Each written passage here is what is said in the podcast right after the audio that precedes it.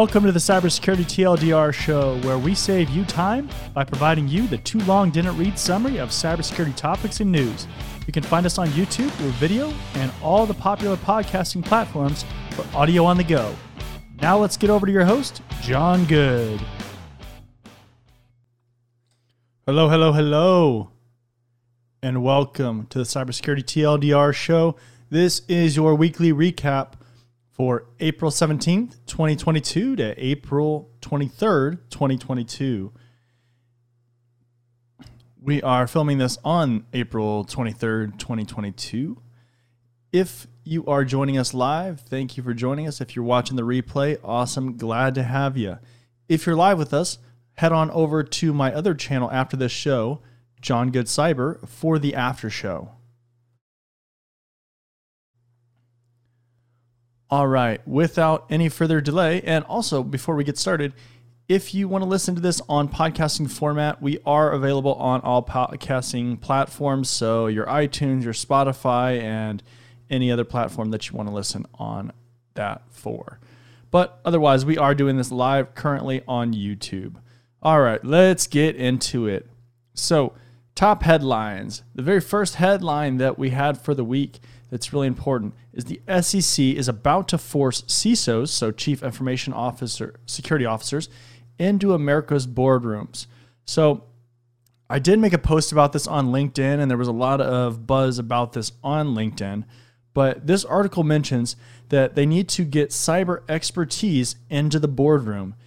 And I think that, you know, that that's hard to get to that expertise level, right? You have to get somebody who has a lot of experience, who can communicate with the board, and all of those are challenges, especially in a field like cybersecurity, where you know people tend to be a little bit more on the introverted side. Maybe they don't have those soft skills, but they have the technical skills, right? And that's why they, they do really good at their job. But I think that it starts with at least increasing the cyber competency. And that that's the word that I would prefer over cyber expertise, especially, you know, initially. But this makes a lot of sense. We want to increase the knowledge that our our boards have with regards to cybersecurity because they'll think about that with the strategy and it'll just be overall better, right? And I'm personally interested in hearing more about the accountability piece with this because if you simply take a CISO and you put them onto the board, you are, you know, you're putting more accountability on that person and you haven't really changed much. So, for instance, a company could come in and they could just restrict the funding towards cybersecurity efforts. And then when they get breached, they can just dispose of that current CISO. And, you know, if you're wondering what a current tenure for a CISO is, it's only a couple years. And that's for a lot of different reasons depending on the company, the culture. You know, some companies are just very resistant to security. They are very much into kind of the blame game kind of deal. And that's very hard with security because, you know, it, it's it's easy, right? If there's a breach, you can just put all the blame onto that CISO. Uh, that's a pretty easy thing to do, even though that's not the right thing to do. And personally, I would like to see a change of title. So instead of us calling these people CISOs, we'll call them, uh, which is Chief Information Security Officer. I'd like to call them something like a CISA, so Chief Information uh, Security Advisor, or something with the advisor uh, in their title, because our job is to advise the business so they can make the ultimate risk based decision. And that kind of title change makes it really clear where the accountability exists. Obviously, with cybersecurity, if somebody's in charge of that whole process and that whole program, there are things that that person is responsible for. But when it comes to overall budgeting and funds and just overall support, if we in security don't have the business support, it really doesn't matter.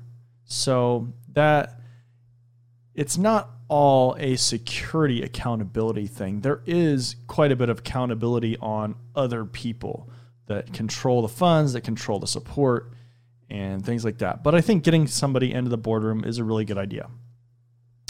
All right. So next article: uh, stolen OAuth tokens used to download data from dozens of organizations. GitHub warns.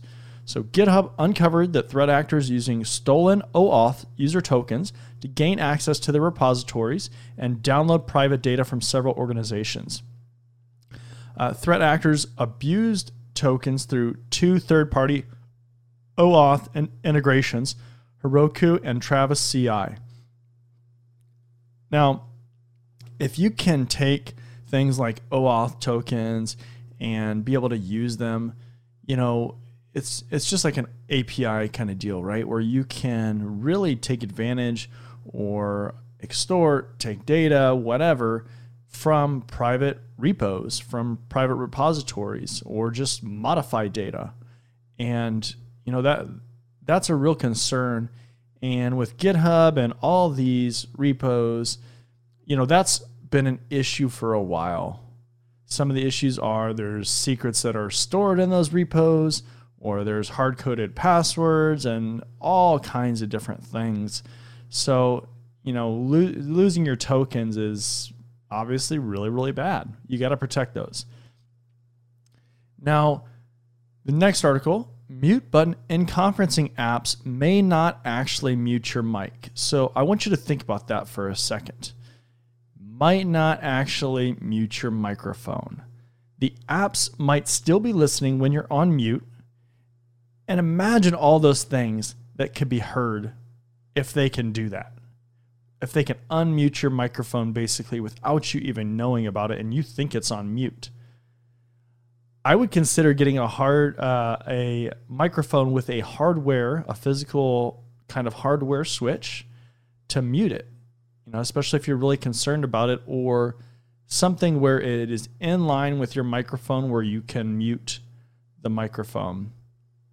This is you know, this makes me think about with our phones. And I'm sure I'm not alone in this when you say something or you're talking about something and um and then all of a sudden you start getting ads. Right? Have you have you been victim to that? I think a lot of people have. And you know, we know that there was a lot of talk about governments being able to enable microphones and things like that. But now we're talking about third parties and private companies who can actually listen to what you're saying without your consent, really. I think that's really dangerous and I I'm kind of appalled that that's, you know, a capability that's even allowed because that's really, you know, starting to be invasive. Uh, because you don't know what you're going to hear first of all and it's not really, you know, transparent, right? They're not out there shouting that they can do this. And um, yeah, that, that's kind of scary. Uh, critical chipsets, but uh, chipset bugs open millions of Android devices to remote spying. So, three security vulnerabilities have been disclosed in the audio decoders of Qualcomm and MediaTek chips that, if left unresolved, could allow an adversary to remotely gain access to media and audio conversations from affected mobile devices. And this only requires sending a specially crafted audio file. You know, from my cons- uh, my uh, perspective, what is the difference between the two? Right? It's just a matter of who's doing it, right? Private companies or hackers. I don't think that either is one that I really want to give up that access to, and I I don't think you should either. So, you know, very concerning that this is becoming for one that this is becoming a hot topic again, but you know, for two that it's even possible or it's even a discussion, right? That that needs to be fixed immediately because that is a that is a very big concern. Enemy Bot, a new DDoS botnet, appears in the threat landscape. So, researchers from Fortinet discovered a new DDoS botnet, and that's distributed denial of service botnet, uh, tracked as Enemy Bot, that has targeted several routers and web servers by exploiting known vulnerabilities. The botnet targets multiple architectures, including ARM, BSD, x64, uh, x86. And this is linked to cybercrime group uh, KEKSEC, And when it installs, it drops a file in your slash temp directory.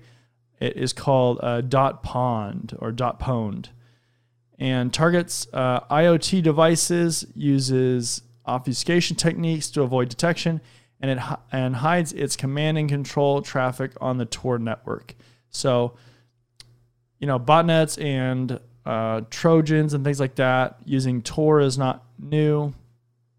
Um, yeah, ju- just an interesting, interesting article. Another botnet.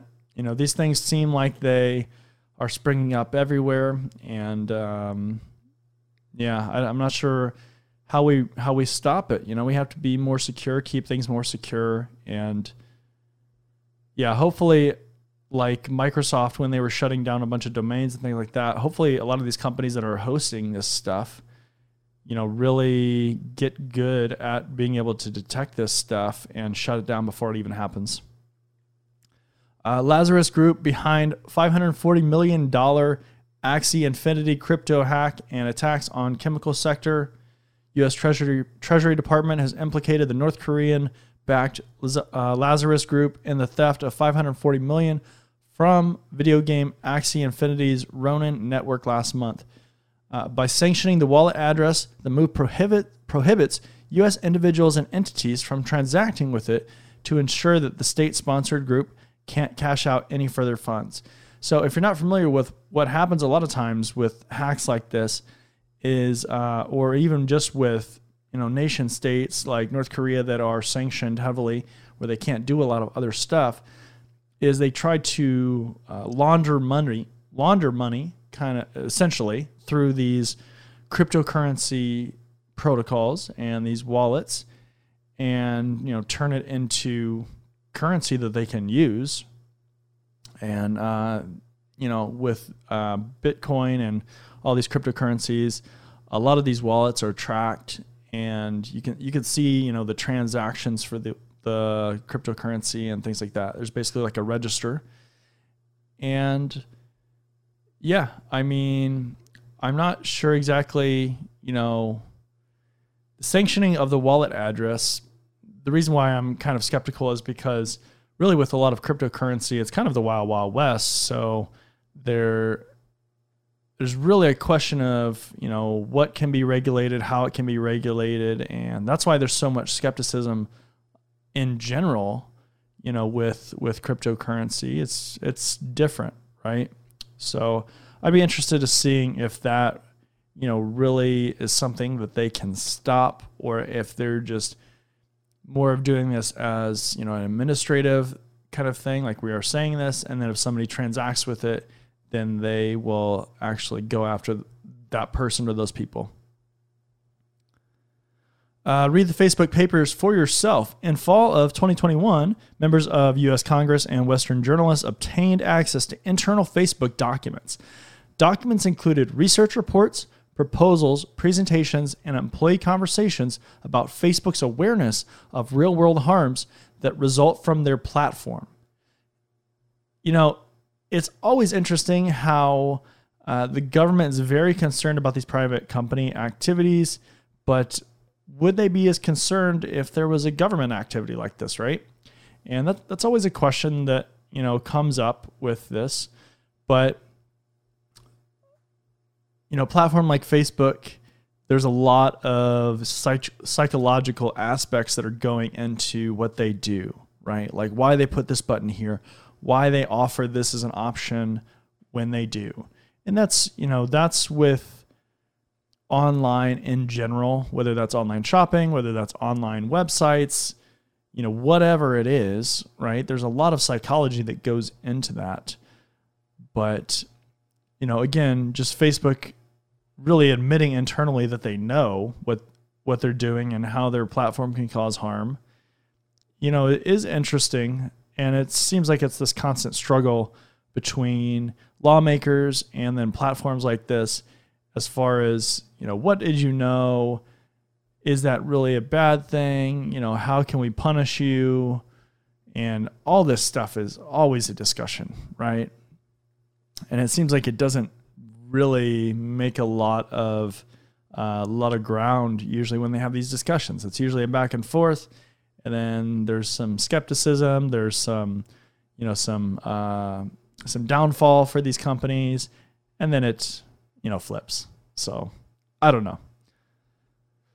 Uh, LinkedIn brand takes the lead as the most impersonated in phishing attacks. So LinkedIn, who's been on LinkedIn and got a bunch of phishing esque kind of messages or requests, things like that. Uh, security researchers are warning that LinkedIn has become the most spoofed brand in phishing attacks, accounting for more than 52% of all such incidents at a global level. The second most mimicked brand was German package delivery DHL.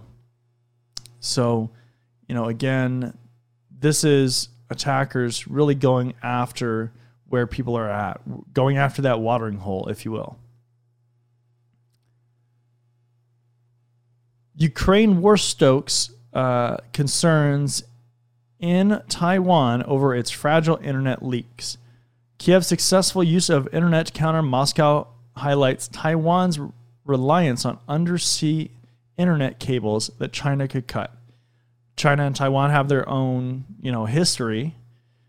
And this is very similar to a concern that I brought up in a in last week's episode about uh, Hawaii and undersea cables for internet going there as well. You know, this is something that is real, and it's interesting that it's all of a sudden becoming part of the discussion right now. But, you know, again, if you can cut off a country from using the internet because of how connected we are right now, I mean, that is quite the challenge, right? That that could cause a lot of issues. And then what about some of the larger companies if you did that to them, right? Uh, you know, again, just a very, it's a very interesting concern. And again, I, I'm not sure why necessarily this seems to be coming up. I mean, obviously, you know, with this, this is kind of in that area, that geographic region. But even like Hawaii, you know, we went, what, uh, 20, 30 years a long time with the internet and kind of the evolution of this. And I'm sure those cables aren't brand new, but yeah. Uh, Okta says Lapsus breach lasted 25 minutes and had impacted two customers. So Okta disclosed that a forensics investigation found that the hacker group Lapsus accessed two active customer tenants during the January breach. The threat actor actively controlled a workstation for their third party Sitel for 25 minutes The impact is less than Okta's original number, which they said 366 customers, and now it's just two. Even in this article, it touches on again that Okta was slow to respond and they weren't as forthcoming with information as they should have been. And again, you know, I, have hit on this a lot, especially lately, but wow, you know, companies are just handling breaches very interestingly. And they, you know, first, this is basically the evolution of what I have seen, right? And this has been across a lot of different breaches. First, deny, deny, deny, right? Second, come out and say you accept it, you acknowledge it, and you've done, you know, the company's done everything that they can to really shut it down, really handle and resolve any issues that are related to this. The third situation is, you know, if uh, security people or somebody gets called to, um, you know, to, to Congress or something like that, then it seems like they are much more forthright with the information, even though they, you know, they still hold back, right? But it's just this evolution of where they go from extreme denial to you know much more open about what actually happened and i think sometimes you know that can be tied to how significant the breach was right if you say you had 366 customers impacted i mean that's a pretty you know high number depending on how many customers you have and which customers those are but then you identify and you find out that it's only two customers well, that sounds a lot better, doesn't it? So, yeah, of course we're going to come out and say that. And I'm not picking on Okta specifically, right? This is I mean, they are just the they are just the the company that is you know in the spotlight right now. This is a lot of companies, and it's you know kind of scary. Um, I mean, being a security kind of company, because they they deal a lot with authentication. I, you know, I, I'd like to see them do a little bit better, but they are definitely not the worst as far as how they've responded. There are far, far, far, far, far, far worse that have done so much worse. So, uh, new Five Eyes alert warns of Russian threats targeting critical infrastructure. So, Five Eyes, if you don't know what that is, it's United States, Australia, Canada, New Zealand, and United Kingdom. It's basically kind of this alliance that they call the Five Eyes. And alert AA 22 110A Russian state sponsored and criminal cyber threats to critical infrastructure provides details on cyber operations attributable to Russian state actors, including the Russian Federation Security Service, the FSB, Russian Foreign Intelligence Service, the SF, SVR, Russian General Staff Main Intelligence Directorate, which is GRU, and Russian Ministry of Defense, Central Scientific Institute of Chemistry and Mechanics, and it also identifies criminal criminal organizations, including some which have expressed felt uh, to the Russian Federation that have pledged to conduct cyber operations against entities that are support, uh, providing support to Ukraine. Threats to uh, th- threats to critical infrastructure remain very real, said Rob Joyce, NSA cybersecurity director. So uh, they provide four immediate con- uh, concern areas here, and that would be patching, enforcing multi factor authentication, monitoring remote desktop protocol connections, and providing end user awareness and training. So, again, you know, this is still tied to that the Russian Ukraine invasion, uh, the, the Russian invasion of Ukraine, excuse me. And, you know, there's a lot of back and forth around everything, right? Like there's companies that are going after Russia, there are attackers that are going after Russia, or companies that support Russia. Russia is trying to fight back in the cyber realm. And, you know, as far as just looking at it from an objective kind of standpoint, you know, if you're looking to get into cybersecurity or you're in cybersecurity right now, you know, this is a very real thing, right? Uh, this, this per, from a cybersecurity standpoint, you know, this is going to affect a lot of people in the industry, especially, you know, people that deal with critical infrastructure. With critical infrastructure, you know, there there can be more requirements that are put into place, more things that you have to consider for from a cybersecurity standpoint. So maybe additional controls, maybe further segmentation, uh, further scrutiny on least privilege you know, all these things matter. And this, you know, especially with countries that are more established, you know, just have an industrial, you know, a real presence right around the world. I think that cyber is definitely you know more of a focus because I don't think in a lot of cases you're going to have a lot more of these established kind of first world countries that are going to you know go at each other with regular warfare right? I don't see um, you know for instance some of these you know historical battles I don't see you know a lot of these countries going in with uh, tanks and things like that in most cases, right? Like I guess if you had to, you know, maybe, but I think it's going to go a lot more to the the cyber realm than the physical world. Uh, let's see here.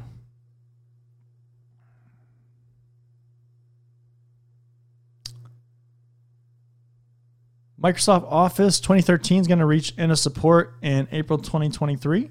So this is going to be the the end of the extended support. Uh, you know, not much to report here. Update your stuff. Don't let this turn into like an XP, uh, Windows XP kind of issue. Let's see. Cisco vulnerability lets hackers craft their own login credentials. So There was a new vulnerability CVE 2022 20695 impacting the Cisco wireless LAN controller software. Uh, this had a CVSS ver- version 3 score of 10 and allows remote attackers to log into target devices through the management interface without using a valid password. It's the result of impro- uh, improper implementation of the password validation algorithm. Uh, this was another one. So, researchers share in depth analysis of the uh, PYSA, PYSA ransomware group. So, 18th month long analysis of the PYSA ransomware operation has revealed that the cybercrime cartel followed a five stage software development cycle from August 2020, with the malware authors prioritizing features to improve the efficiency of their workflow. Uh, PYSA is short for Protect Your System Amigo, and it's the third most prevalent ransomware strain detected in the fourth quarter of 2021.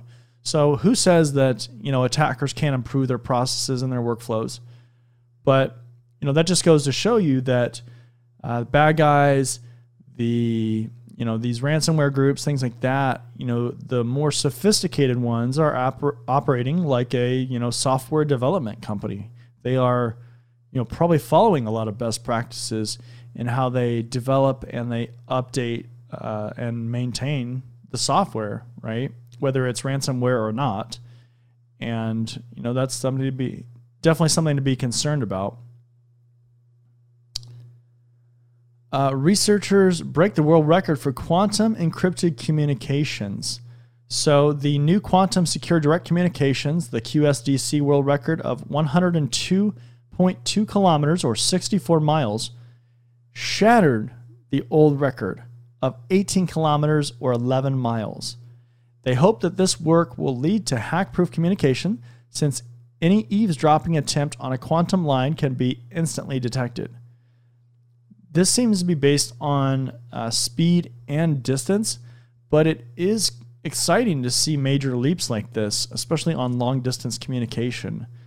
So, you know, keep your eye out on this. Quantum computing and quantum everything is an evolving area and it's a it's an emerging area so we will see things in the future you know regarding this let's see here. Let's just check and make sure that there's no other big articles. Uh, let's look at this last one here real quick. Let's just cover this. Most email security approaches fail to block common threats. So a full 89% of organizations experienced one or more successful email breaches during the previous 12 months, translating into big time cost. An overwhelming, uh, overwhelming number of security teams believe that their email security system to be ineffective against the most serious inbound threats, including ransomware. So that is just one that I wanted to hit on because remember, technology will only get you so far. But on things like email, if the email can get through, then you know it's it's really kind of game over. Um, if a user can click on that link or whatever it is, you know, that that's an issue. You have to train your users, you have to plan for the worst case scenario. This is just like the zero trust architecture where we're assuming that somebody is already in our network. You have to assume that that is going to get through and how do our users respond to that when it does get through? So, that is it for the articles for April 17th, 2022 to April 23rd, 2022. This has been the Cybersecurity TLDR weekly recap show for news.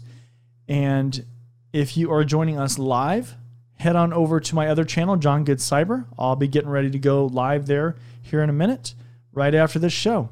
Uh, thank you for joining me, and I will see you next time.